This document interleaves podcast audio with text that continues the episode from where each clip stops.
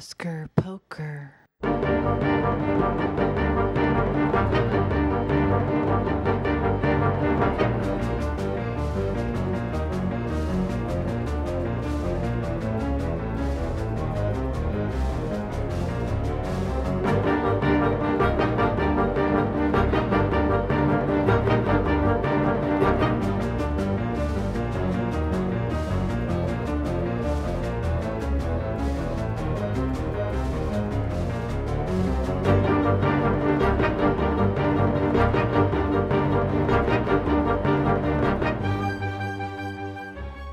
They make the, the horse into an exceptionally perceptive and almost English speaking being in Warhorse. Everything short of English speaking. Right.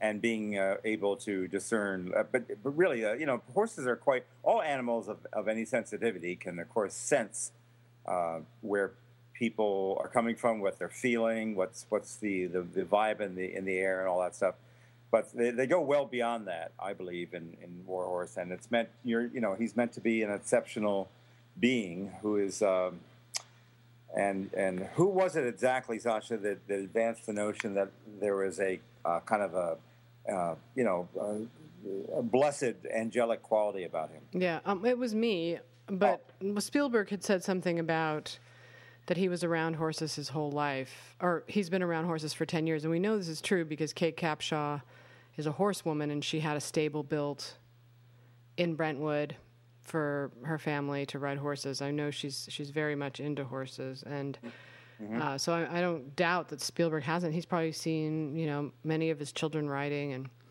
he may have ridden a horse or two in his life. Uh, but the movie itself is, is what paints him as a religious figure because they call him a miracle horse. Well, anytime you use the word miracle, Yeah. you've got to figure that somehow there's religion involved. Maybe not deliberately, but maybe to him it's just magical.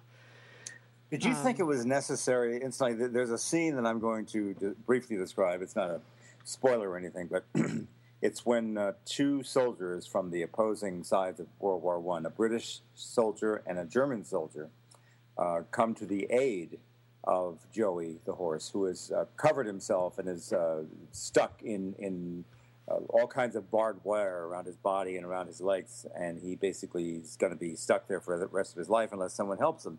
So it's kind of one of those uh, special moments that we've read about that has happened between British and German soldiers, or French and German soldiers, when they when the hostilities ceased and they. You know, where they, they decided not fight for a couple of hours, or you know, or or to, or to basically, uh, there's a higher calling Yeah, here. Let's help right. this horse out. So you know, Yeah, we, and we don't want to spoil too much of it. I'll say that I liked that scene. That was one of the I thought one of the better scenes in the movie. But um, Well, here, listen. Let me just explain something that I that I think was bad about that scene. If you don't mind my being specific. I don't. But let's just warn the the listeners that you know it's going to be about maybe five minutes of spoiler. So if you want to fast forward, you know how people are. I'm the one that takes the heat. For Uh, yeah. Okay. Well, anyway, the the, the, the gist is that I found it um, uh, irritating to say the least. It's a very classically made film. Would say it's old fashioned. I don't mind something uh, that that looks and sounds like a 1962 David Lean film or a 1955 John Ford film. That's fine, but back then, when people of different cultures and different languages were depicted, the way the system uh, that they had was they had to um, speak in the accents of their native country, which is nonsensical, but that's how you do it. A French guy speaks with the French accent, the uh, German speaks with a German accent, and the American, and so on. So in, in Warhorse, the strange thing is that we hear Germans speaking in British accents. We hear, we hear one German kind of speaking in a German accent, but not really. It's hard to tell. But mainly, it's kind of a neutral thing, or it's a kind of a British thing. In uh, the French sequences, uh, particularly with a with a French farmer, kind of in the vein of the of the grandfather in Heidi, uh, he speaks English, but not with any. Uh, well, uh, kind of with his accent, but his daughter does. I don't know what kind of accent she's speaking with, but it's not French. It's it's kind of a British thing. It's all over the map, is what I'm saying. It's kind of like the accents in that Tom Cruise Nazi film uh, Valkyrie. Right. Remember those? Well, they I- were like there was no rule there. You know, I mean, uh, Cruise did his own thing. A lot of uh, uh, uh, Germans were were British accented. Some were not. Some were German accented. And you have to have a system. So the, Yeah. the joke comes when these two guys you know, everybody's been speaking English left and right, and after I don't know how long, uh, the the the British guy says to the German guy after they've been talking for a minute, so you have a very good, uh, you speak English very well. yeah. and as soon as he said that, I'm telling you, the crowd broke out in laughter. At least at my screening, they were like, "That's necessary to say." Everybody's speaking English, and very mm-hmm. indiscriminately with no particular. Sense. So, someone to comment on the fact that he's speaking, I, I just thought it was. Uh, no, I thought it was funny too, but I didn't think that's why they were laughing. They were laughing, I thought, because it was just a funny way he said it. You know, like it was just a funny scene. But I agree with you. The only way I knew that they were German was that they were wearing those hats. Mm-hmm. Like when, when you go over to the German side, you know yeah. that it's the Germans because they're wearing hats. And I, I have to say the things I liked about the movie too. And one of the things I liked was how in Warhorse um, there are good people in both on both sides, and that is the most moving thing about it. The middle part of Warhorse, when they're doing the war stuff, to me, is great, and it would be a great movie if not for um, no, I don't, I don't agree with you. I think there's a very stirring um, uh, sequence that people have already spoken about. We can't, you can't. This has been all over the place already. There's a, a stirring attack on Aqaba sequence, and that's a reference to a sequence just very much like it in Lawrence of Arabia when Peter O'Toole and Anthony Quinn and the uh, Howeitat and the uh, various tribes uh, attack uh, uh, Aqaba on the on the Gulf of Aqaba, and they have uh, rifles and swords, and they they leap over these tents the Turkish soldiers are in, and they uh, kind of take swipes at the soldiers. Very very well shot, beautifully beautifully edited and everything by David Lean. This is a tribute to that sequence in in um, in Warhorse, but it is nonsensical in that the Germans, uh, excuse me, the British British seem to have only swords at the ready. They do not have, uh, you know, rifles or you know, they're just coming in sort of charge of the light brigade because it looks cool to have swords. Well, they meet up with uh, with uh, a terrible end because of uh, Gatling guns that the Germans have, which is completely logical to expect that the Germans are going to fire back at them, um, you know, with, with machine guns and, and, and, and rifles. It makes yeah. no sense. It's it's idiotic. It makes you know. I'm like going, why are they doing this? In Lawrence of Arabia, they're doing it at the crack of dawn while the Turkish are still waking up and they haven't really, you know, their, their, uh, their defenses are down. They're probably just having their morning coffee or whatever. So that's the thought there. And they and, and uh, Peter O'Toole's uh, Lawrence of, of Arabia's troops have rifles as well as pistols as well as everything else. So it makes sense there. It makes no sense in Warhorse. The film is filled with stuff like this. Yeah, I know because it's it's it's an emo- it's supposed to just be an emotional movie. I mean, clearly they don't want the audience to do any sort of thinking. Otherwise, they would have the soldiers speak in German and they would put subtitles in the way that, that he did in Schindler's List. But I don't mind myself if they just do the old fashioned have give them accents. That's okay as long as you stick to a system. There's no right. system here. That's all. I'm but saying. I don't. It just shows you how your emotions can override everything. Because I think in, with people, they're so uh, in the people who love the movie. I think are just so into the horse and those incredibly stirring scenes of war. And I think when people write about Warhorse, when the reviews finally come out, people will have to pay respect to uh-huh. those scenes where, like, for instance, the best scene in the movie, the best scene, is when the horse is running from one side to the other. Then just but right before he gets tangled in the barbed wire. I mean, that is one of the most beautiful scenes in any movie I saw this year. It was just it's stunning. And if it had if he had kept it on that level all the way through, you know, to me Warhorse would be that great movie that that we were all expecting it to be as it is, it's a good it's a good family film. It's a film people can take any kids of any age to see because they it is not gory, it's not violent. You can take small children to it. There's no profanity. There's barely any blood. There, you know, the soldiers dying are tamer than stuff you'd see, you know, just in, in regular prime time. And let's uh, let's reveal, Sasha, that there's a scene in which two German uh, uh, lower lower echelon guys um, desert Uh, and they are uh, captured by their comrades, their German uh, uh compatriots, and uh, they are found guilty. As you know, desertion during wartime is punish, punishable by death.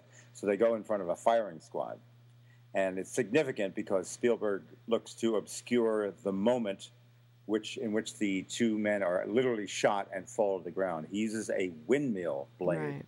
to obscure our vision of them falling to the ground. He then allows the windmill made to, blade to pass, and then we see the two bodies lying there. But we right. have been spared the horror of watching two guys get right. shot. And so again, oh, yeah. yeah, sure. But if it's a movie for adults and it's a drama, that is sort of unforgivable considering. But it's not. It's a movie for kids. They don't want them to see that stuff. They want it to be so inoffensive that people, even in, you know, the really strong Bible Belt states, can take their kids to, and their kids won't. They won't have a problem with that kind of violence. I mean, I don't know what the rating is. Is it PG? or G? I presume it's PG. I, I don't know really. It could be PG thirteen, but you know, I, I don't think PG thirteen. I think if anything, G. Yeah. To me, it's a G rated movie. Absolutely G rated. Yeah. yeah. You know, um, because there's no manliness about the lead character. He's a boy yeah. who has no girlfriend and no love interest. He's just obsessed with his horse. And um, in the beginning, to me, it was like I was expecting to see a very cleverly done sequence. Like for instance, when Elliot first meets E.T. Yeah. Um, and he he the way he lures him back, the way they become bonded is over a long period of time. It starts with him dropping Reese's pieces through the forest and ET following. Right. And little by little they come together and they bond and they become so attached that when Elliot gets sick, ET gets sick. And um, yeah, I like that actually. The that was... thing is about them is that they were bonded, and, and, and the Warhorse, we're just supposed to. It's almost, I hate to say it, but it's almost insulting to me that Steven Spielberg would have taken so many shortcuts because he doesn't give us the opportunity to really get into this relationship between the boy and the horse. Why are they so attached? Mm-hmm. We see him like offering the apple to the horse. And then all of a sudden he's saying, We'll be together, Joey, we'll be together. And they do that plowing scene. And but there's never any real original scenes that show why he why he's attached to this horse. And and so but we're just supposed to accept it. And it's kind of how the movie goes. But once you leave the kid and you move on to the war that's when the movie takes off and that's when it's good. And then when he's done with the war and he has to go back that's when again when it starts to fall apart in my opinion oh by the way pete hammond told me that the hollywood reporter gave it a glowing review. I haven't seen that, but I, I hear. Um, I don't know if we're still recording, but I, I have heard. Um, I don't know this to be a, the case, but I have heard that the it's not likely that Variety is going to be all that kind to it. But let's see. You know, let's wait. let's wait and see. Todd McCarthy. Well, I don't know. Does does Todd McCarthy like Spielberg? Is he a Spielberg guy? Um, that's a good question. I don't really know what he's. I know he's certainly uh, a guy who's always felt uh, akin to. Uh, let's put it this way: he had his son. He met Spielberg at the uh, Smithsonian in Washington a year or so ago when there was oh, that when well, Rockwell thing, yeah. and his uh, son was uh, photographed with Spielberg. I think there's a certain, and, and, I know that he's heard stuff about. I think he's he's he's not an enemy at all in any way, shape, or form of the Spielberg camp, from what I know. All right, I think I'd just like to uh, address something that I feel is important to say, which is that um, I don't want to. Uh, I feel that it is uh, unwise of me to uh, be relentless as far as my feelings about Warhorse. I think that um, it's uh, it's time to, for me to let it go. I only, uh, but I do find it interesting when these things happen and I just like to comment on them without getting into you know saying what I what I don't. But I do want to say this clearly uh, at the outset, which is that my honest feeling was that it was a very uh, pandering and sentimental, uh, uh very very um, schmaltzy and, and smoothed over and and a kind of a fake reality type of movie that, that Spielberg is very good at making. And I was genuinely saying to myself, without trying to be, you know, funny or, or, or, be outrageous to anyone, I was saying to myself, I'm not really convinced. I don't really think that this is necessarily even on the top five of a, of a uh, you know, for the year. I think it's, I'm not even sure if it's a top 10. It's, it's going to be strong in a certain sense, but it is so, um, I think, guilty of so many questionable, you know, ways of presenting the story, and so um, so uninterested in, in having any kind of semblance of reality or or something something you actually try of try and half believe in. As I said, I think it's Darby O'Gill and the Little People, and that is not a slam, as I was pointing out in my initial thing. I happen to like that film. Have you ever seen it, by the way? No, I haven't. It's a good little Disney film. Seriously, Sasha. I'm not being snide here. It's about uh, an older, an old Irish guy, and Sean Connery's the young uh, man who loves his daughter, played by Janet. Uh, Janet Munro, Janet Munro, mm. and um, it involves leprechauns and it involves a banshee, an Irish banshee, and it's really got its act together. But it's a very old-fashioned film in the way that Spielberg's film is. But it's it's it knows how to do this sort of thing, and it follows rules, and it doesn't uh, make your sense of credibility go out the window. It's it's it's not a bad film, but it's try. I think Spielberg is trying to do this kind of thing. Darby O'Gill and the Little People. It's it's like a it's a special little reality that only movies know, and that you kind of you know buy into when you sit sit down and watch them. But it so violates. Uh, I, I, I wanted to go with it. I don't hate these kind of movies, but it kept assaulting me and doing things wrong, and I uh, and I just couldn't believe any of it. And yeah, and know. as you know, and as your readers know, people give you shit for not liking Spielberg anyway. Yeah. So they didn't think you were ever going to like it. But me, I'm a big Spielberg fan, and I have to say I'm sad that. And you know what? The thing is, is I'm not going to sit here and say I hated Warhorse because I didn't. I was totally with that horse all the way through. The horse, to me, other than the times where he makes the horse act like a human, which I was really offended by, but other than that, like I was with it all the way, and I knew I would I would love the movie in terms of that, you know, in terms of it being a family movie about a horse. Yeah. What I wasn't prepared for was that he was going to do that, step outside the realm of of the reality of the thing and start giving the horse more, you know, hum, yeah. human like intelligence. That was mm-hmm. hard for me to take because I, I don't. It's like sort of my pet peeve in movies is when they anthropomorphize animals. You know. Yeah. Yeah. You can buy it in Lassie because the thing is, is dogs, d- dogs and dolphins are, can be trained that way to respond to us like people, and and a lot of dogs can understand verbal commands, and so can chimps, by the way, and apes. And there's no problem at all. It's in fact it's expected, and I think it's uh, um, that the kindness that is shown to the horse, with the exception at the very end, the older British uh, officer who wants to shoot him because uh, Joey is is uh, has been cut up and is seen as as lame.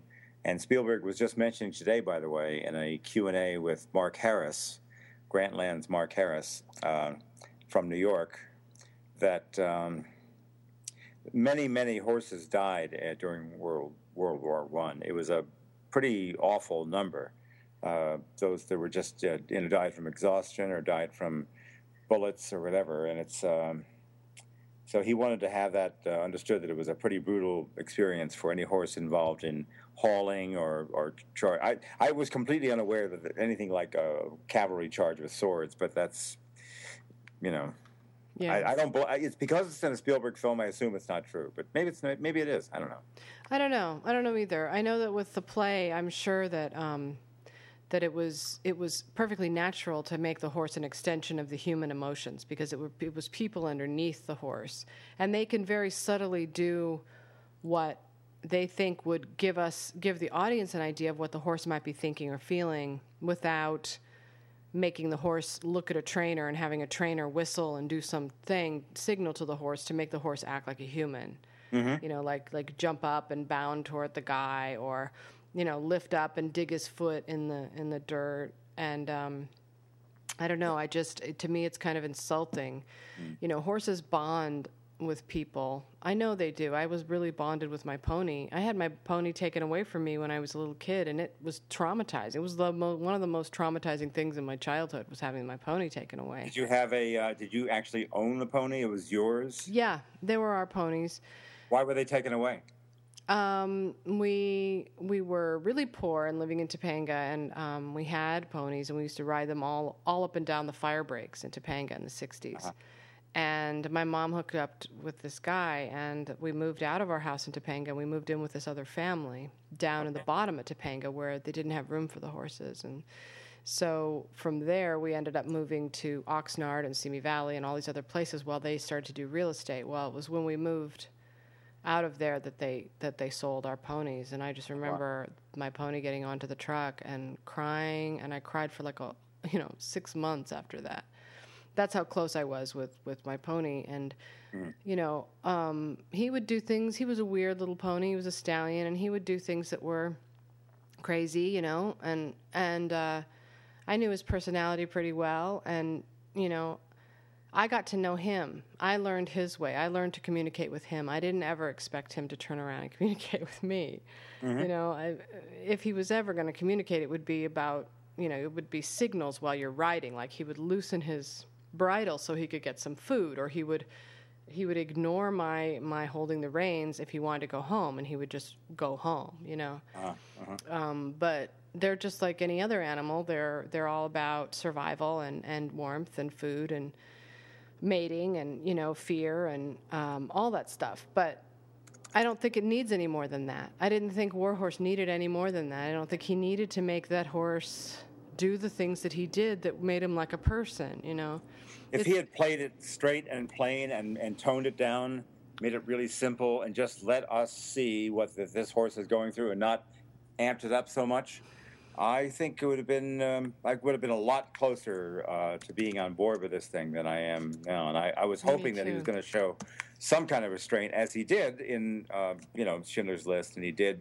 Uh, I thought he showed some restraint when they were going across the French countryside and Saving Private Ryan. I didn't have that much of a problem with that film. I thought that was one of the best realistic things that he's uh, done, and he did not go to that uh, area at all. He really, really cranked it up in a kind of fantastic magical reality way. Yeah, and it's it's like it's designed for kids or for people who don't haven't really spent a lot of time around horses. I mean, I'm sure that I don't know. I mean, it's a different philosophy. Some people look at cats and, and, and see them as acting like people. Some people look at dogs and see and I and I understand that this is not how I am and that I'm different from most people and that I don't look at animals that way. Yeah. You know, I try to respect them for what they are, and I think what they are is plenty good enough. I don't think they need yeah. anything more than that. And obviously, people on Twitter have been greatly moved by Warhorse. Anne Thompson, Kris Tapley, Devin Faraci. Um, Kris Tapley announced today he thinks it's going to win Best Picture and Best Director. Mm-hmm. Um, I think it'll probably win. I think it's. I don't know what it's going to win, but I know it's definitely down for cinematography, score, art direction, sound, and sound editing. Those nominations, it's guaranteed. And like Kris says, you know, the Academy members, they're not critics. And if they're warm fuzzied about this movie, if it's the most moving film they saw this year, then sure they're going to vote for it for Best Picture to nominate it, you know? Yeah. Um, not necessarily to win, it depends on what it's up against. But um, it'll it'll certainly get a nomination, you know. Uh, my suspicion, my uh, intuition is that it's going to be treated with um, not just uh, in a non approving way, but a contemptuous way. And I think that that mood is going to eventually be absorbed by the uh, folks who think it's a big winner. And I think that's going to influence their optimism about that. You know, it all it always has to do with expectations. Like if you're walking in and you you've read Jeff Wells' site for a couple of days and you see that Jeff's trashing Warhorse, you go in and you watch Warhorse and you think, you know what, that wasn't that bad. That was actually pretty good. Uh, yeah, that, that's exactly how it works. yeah, that's exactly how it works. And sure. whereas if you went out on your yeah. site, oh my God, it's the best movie I ever saw, which is yeah. kind of how I went into Warhorse, thinking it was yeah. going to be that. Uh-huh. And uh, and then your your expectations can be dashed. Yeah, yeah. True. So you know that's it's it's all about mitig- you know managing expectations, but that that gets you through the first pass. That gets you to a nomination. I think it'll definitely get it. The the goodwill around Spielberg, the amount of friends he has, um, the kids in the academy, you know.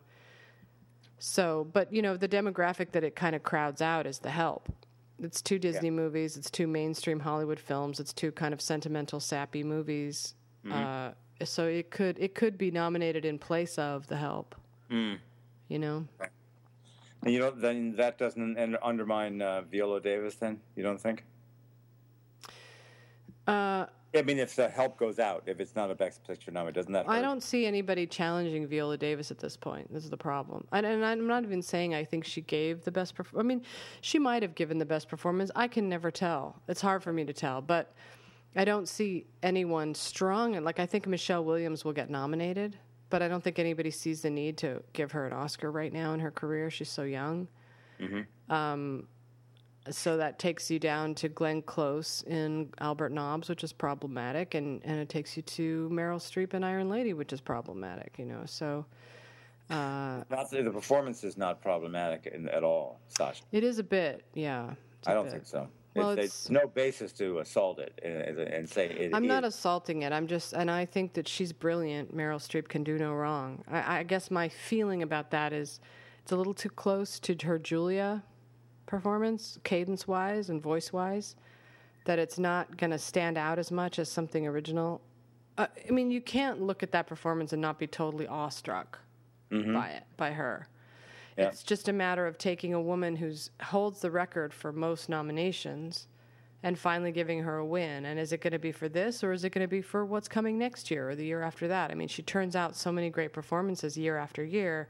I don't feel the sense of urgency to give her one right now. That's the problem. Well, here's the uh, here's what's probably going to happen with Meryl Streep. She's going to be nominated without question, and she may not win. Uh, In fact, I would not be surprised if Viola Davis wins. Fine, uh, even though she's not playing a lead, but that's uh, I'm going to give up on that one. Uh, but, but people are going to remember that uh, Meryl Streep was so brilliant in this, and when she appears in what I presume will be a late 2012 release, uh, the feature uh, version of Yeah. um, Oh, yeah. uh, August Osage County. I'm telling you, that is a killer performance. Oh, yeah. Seen probably win. For, no, but I'm I'm I'm like you. I'm right in line with you. I think that Yeah. if that's coming next, Yeah. there's even less of an incentive to award her for this. You know, because she's got that great performance coming. Well, nobody. I don't. I don't know that it's common knowledge. I mean, but you know, um, it's i if you've seen the play, you know that that's one of the great uh, older woman roles ever in the last 20, 30 years. So, I mean, she smokes Winston's like a chimney, and she's and there's fighting and there's screaming, and it's, Yeah. it's good. It's See, good. I think that is more against type than what we're seeing with her and Iron Lady. I mean, remember Plenty and Ironweed and Julie and Julia? All of Yeah. those kind of set up what she does in Iron Lady, which is breathtaking and amazing and Mm-hmm. brilliant. But I just don't know if I feel the if it's not a Best Picture contender. So your question is Viola Davis, if The Help is somehow shut out um, for Best Picture. yeah. Does that weaken her inevitability, or you know, the people feeling because she's I think it she's does, yeah. I think There's it no weakens it. But my problem is I don't know who then wins. yeah. I don't see a winner in the pile right now, and and, it's a very vague, weird Oscar season because I don't really see a Best Picture in the pile either right now.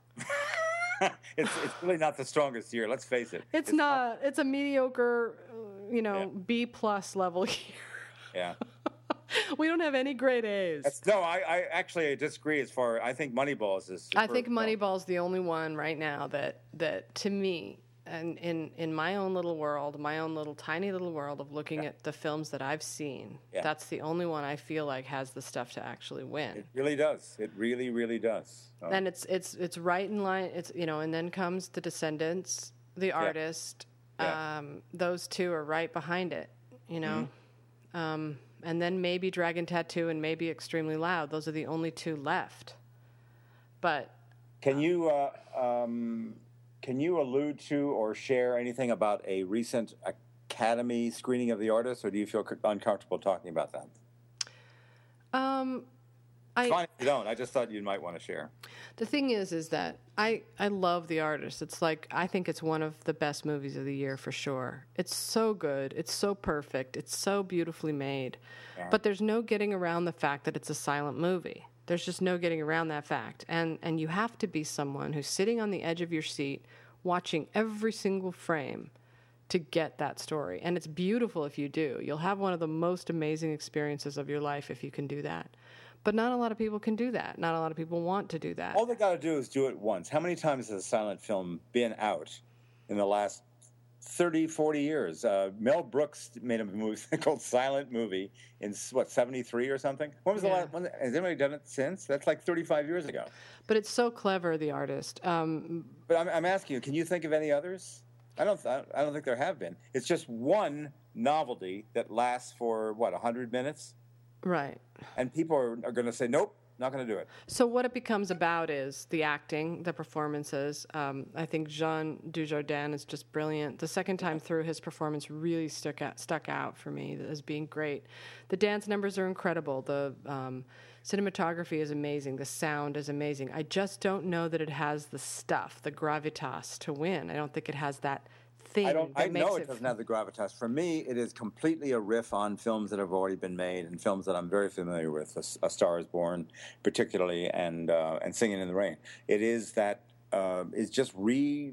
Uh, you know, reshuffling, taking those elements and, and creating a very similar story. Yeah. So I don't think it has anything real of its own either. I think it's all about reflecting and paying tribute to and making and giving a wonderful way to re-experience silver screen silent uh, drama about a significant period in Hollywood history, and you know Yeah. it's fine, but it's it doesn't have a lot of undercurrent. You know, let's face it. Yeah, I mean, it doesn't have that. It doesn't have anything "quote unquote" serious or important about it. Now, movies can win without that, obviously, and Harvey Weinstein's always the one that manages to do it. Like Chicago, for instance, if they really love the movie that much.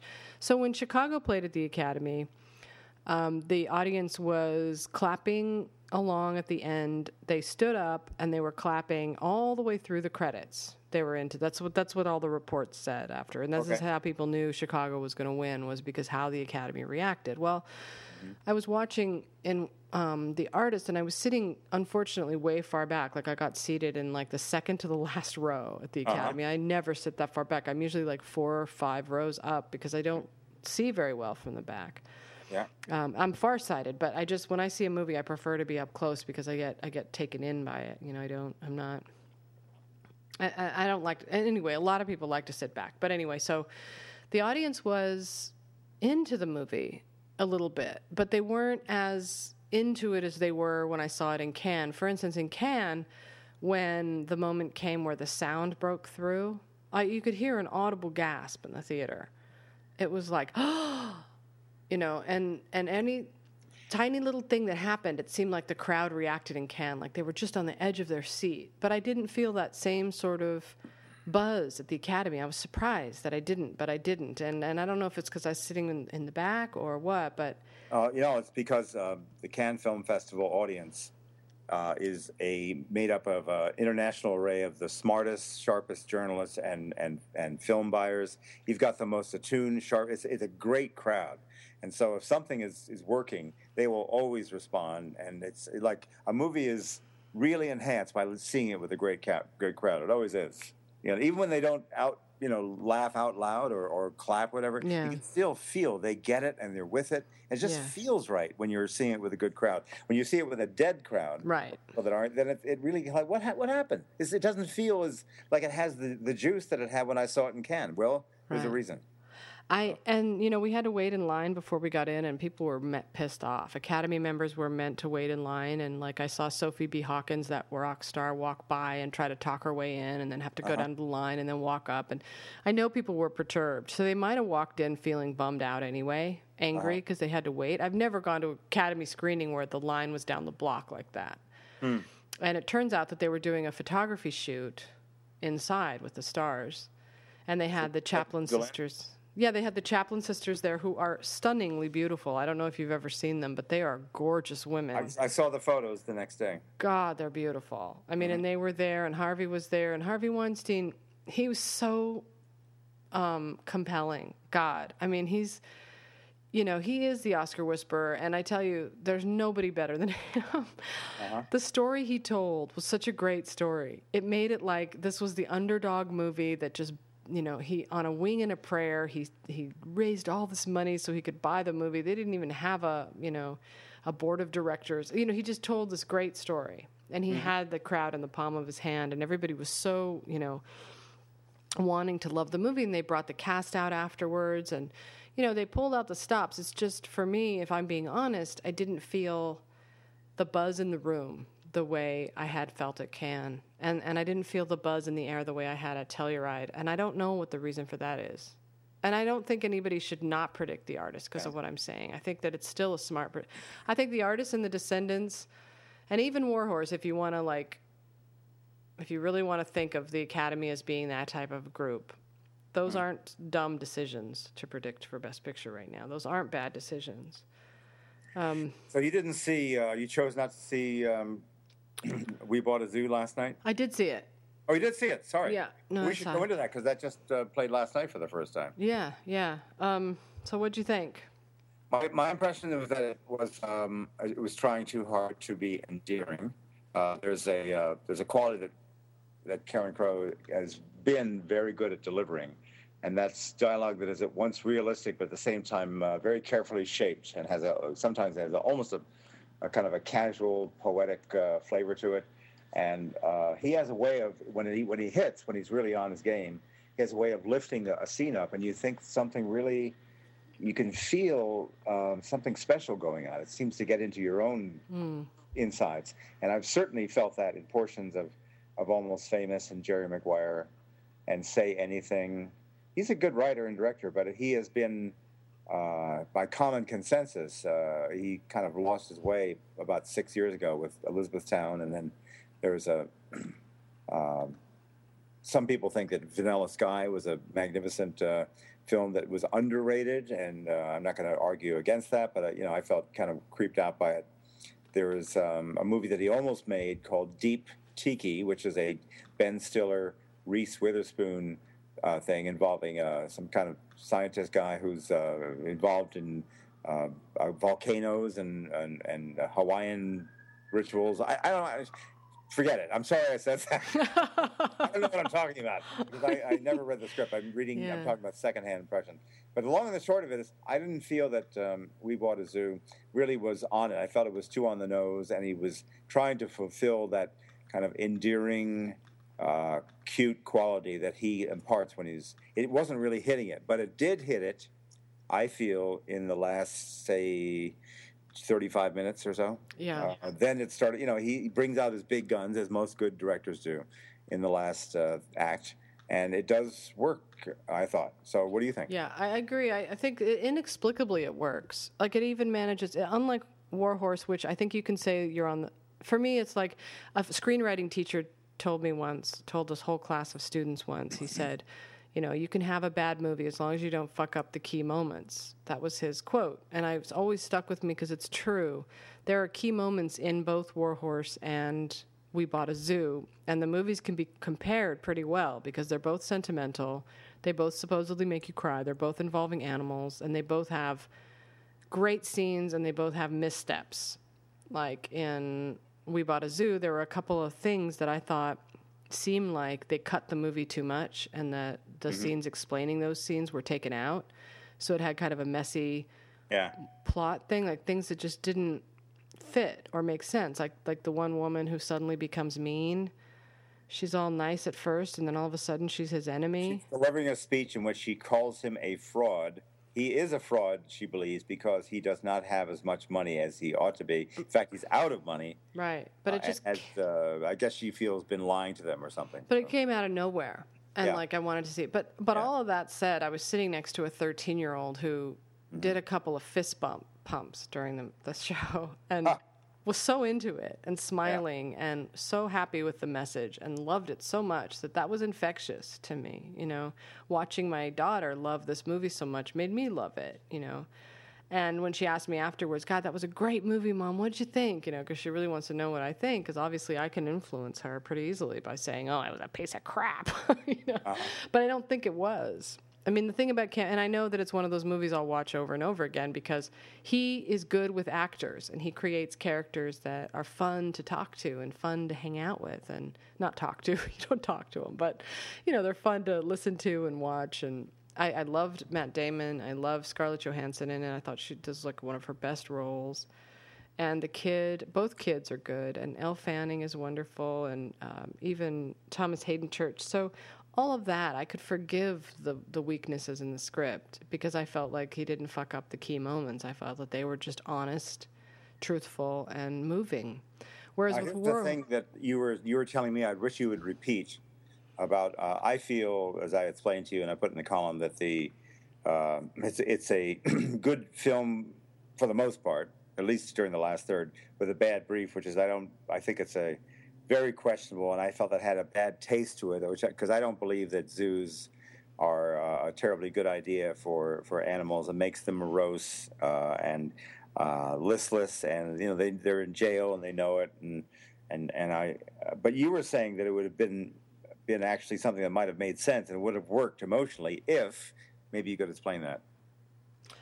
um, if he had it, he had come into the zoo and it had been about a guy who likes to collect exotic animals, and it was to the detriment of those animals. And if if if this guy was coming in to save that scenario and to say these animals are here, they're going to die otherwise. We have to take care of him them.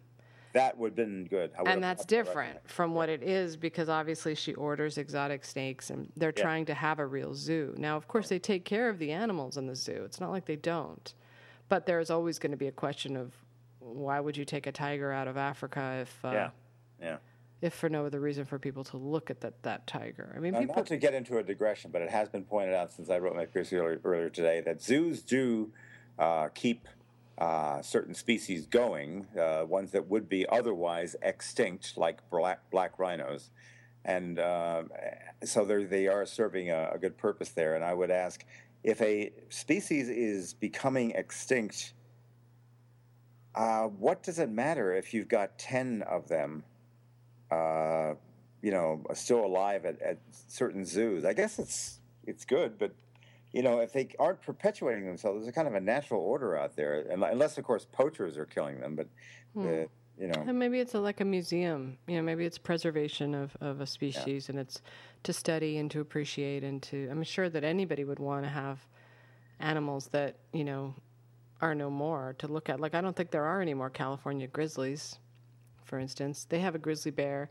I don't know if it's a California grizzly bear. I don't know where he comes from, but yeah. I know there are no more grizzlies in California and that that's really sad. Um, wolves too i think were extinct from california um, so i think you're into a weird area there with that but i think cameron crowe manages to make it less about See, I would completely. uh, Your idea is the best thing I've heard. If we were knew that he, it was a choice of either we care for them or they might have to be euthanized. We got to do something to save these poor guys. They're here. We can't afford the tens of thousands to send them back to their native lands. That is something that really would make me feel a lot different. yeah i mean of course they do say that in the beginning that the animals are going to die if someone doesn't buy the place but they don't set it up like he's coming to save them even Yeah. though people say thanks for saving them what it's more about is thanks for keeping our zoo running Yeah, well, he but and he's doing it really because he wants to give uh, an experience to their to his kids that is going to kind of rev them up and make them feel that they've uh, got an, ex- an adventure to uh, to absorb and kind of take their mind off a little bit about just loss and the fact that their mother has died and that Yeah. uh, you know life is an adventure and let's get into that spirit. You know, he's trying to, to sort of wake the family up and start all over again in a way. Yeah, I kind of felt like it was the movie was really on its game when it was about the family and the mom and all that, and it Yeah. was working out. And then it, it, it faltered to me a little bit when it had to deal with uh, the logistics of running the zoo, Mm-hmm. because there were just too many weird logistics and we couldn't really keep up with them all. And uh, and I but I did like that that they didn't have a romance, full blown romance with ScarJo. I mean, I like that he they you know they do they flirt around each other, but I like that they kept it on him being still in love with his wife. I think that worked better for the story. You- and, and we should mention also it's a true story, so all the kind of weird hokey plot devices that you think don't belong there, well, they they really happen. They're true. So sometimes truth is stranger than fiction. Uh, Devin, Devin Faraci, um, I don't have the book in front of me. I have not bought or read it. But he says, is anybody going to talk about how the movie completely cheats on what actually the story is from the zoo in England that this uh, story is based upon? Benjamin Mee and his family uh, did this in England, and they transposed it to Southern California, Thousand Oaks. Right. So what's his point? That's already out there. They already talked about that. If you read any review or story about the the movie, they talk about the fact that it was previously set in England. You know. Oh yeah, no, no, it's not the location. He's apparently alluding to this is a Twitter thing that there's stuff that happens, stuff that uh, was, in his judgment, a more interesting story or a less calculating story or something. But he says it's a different. You know, they changed it a lot. You know, there was Huh. something good about the story that they, you know, Well, he's he's being he's being obstinate because he's he's pitting people who like We Bought a Zoo against people who like Warhorse. That's what he's doing right now because they're well, you liked We Bought a Zoo. Hmm. so how you know how can we trust your opinion? It's sort Now, of what like do you think about my my contention from a long time ago that that heavy bearded guy is Devin Faraci in the film? that he co-stars in the film and he's not telling you anybody about it. It kind of looks like him a little, but he's older, I much older than David. A lot like him, if you ask me. Yeah, by the way, there's a moment. Um, Oh, oh, oh! And can we say how cute Patrick Fugit looks? he looks pretty good. God, he was cute. I wonder if um, Cameron Crowe wanted him to play the lead because he was so cute that I was thinking, why isn't Scarlett Johansson's character going after him? He was a true hottie, might I say. He looks he looks good. He's uh, tall and slim, and he uh, and he's thin, and he looks nice. He looked great. Yeah. Yeah. Yeah. He, he grew up really nicely. He's got a kind, thoughtful face. Yeah. I would like to have seen more of him in the movie, actually. I wish Yeah. he'd been, he'd had a bigger part. Yeah, I agree. But I'd like to see the two of them working together again.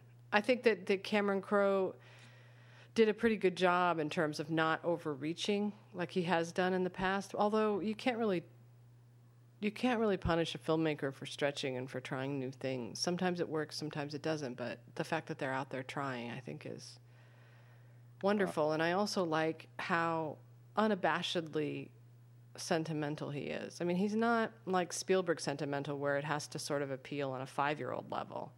It's more like romance. It's Capra. It's, you know, Billy Wilder. It's it's this sort of you know, sweet, sappy, sentimental sentimentality that that only he really can do. And I thought it was just on, you know, full throttle in, in We Bought a Zoo. No, I don't think it's a perfect movie. I don't think it has any Oscar prospects at all. No, But I it's just that- personally know that I enjoyed it and I'll watch it again. And I again. thought on its own terms, it's a better film than Warhorse. It's it's still it's it's a play, playing to a family thing, but I think it's a. Um, I, had less issues with it than I had with Warhorse. So. Well, for me, Warhorse's problem was that it, it reached such highs and then it fell so low. I sort of had the same problem with Saving Private Ryan, which is maybe why people shouldn't take what I say seriously, because most of your readers, for instance, and Spielberg fans, they all love Saving Private Ryan. But Yeah. for me, it was only about that first 45 minutes. And after that, it, it just, it devolved so intensely into overly sentimental plot devices that I, it was unwatchable for me. I still, to this day, can only watch the first 45 minutes of that movie. And I love those first 45 minutes. And I thought with Warhorse, if I ever watch it again, and I will, I'm only going to watch, although I don't know, it made me cry so hard, I don't know if I can watch it again. But if I did, I would only watch the middle part. I would skip the beginning and I'd skip the end. Yeah. Um, Yeah. Well, I've seen it on Blu-ray within the last year or so. I thought it played pretty well. I was still pretty content with it. I, I really liked um, everybody in it. I, it's, it's a good film. It's really a good film. Yeah. Well, m maybe it, it'll turn out that Warhorse in the future isn't as isn't as objectionable in parts as I thought it was, and I, I certainly don't want to hate on the movie. I think it's it's some of it is just so brilliant and wonderful. I, I kind of wish that he had had a little more faith in Uh-huh. our Yeah. ability to read what was going on without having it painted over and gilding the lily and all that. You know? Yeah. He didn't need to do all that. It would have been so great if he hadn't. If he'd shown restraint, is what he needed to do. Well, um, I have to prepare for a uh, uh, an event that I think you're going to also. I am. I couldn't bring anybody with me, so I'm going solo. Nobody wanted to go. Oh, because you're because uh, what's his name has already seen it. And what's his name doesn't want to see it, and Craig has already seen it. Yeah. Well, sit with me and um, I'm bringing Svetlana. Oh, nice. But you And won't be her- there. You're going to be Q and Aing though the whole time.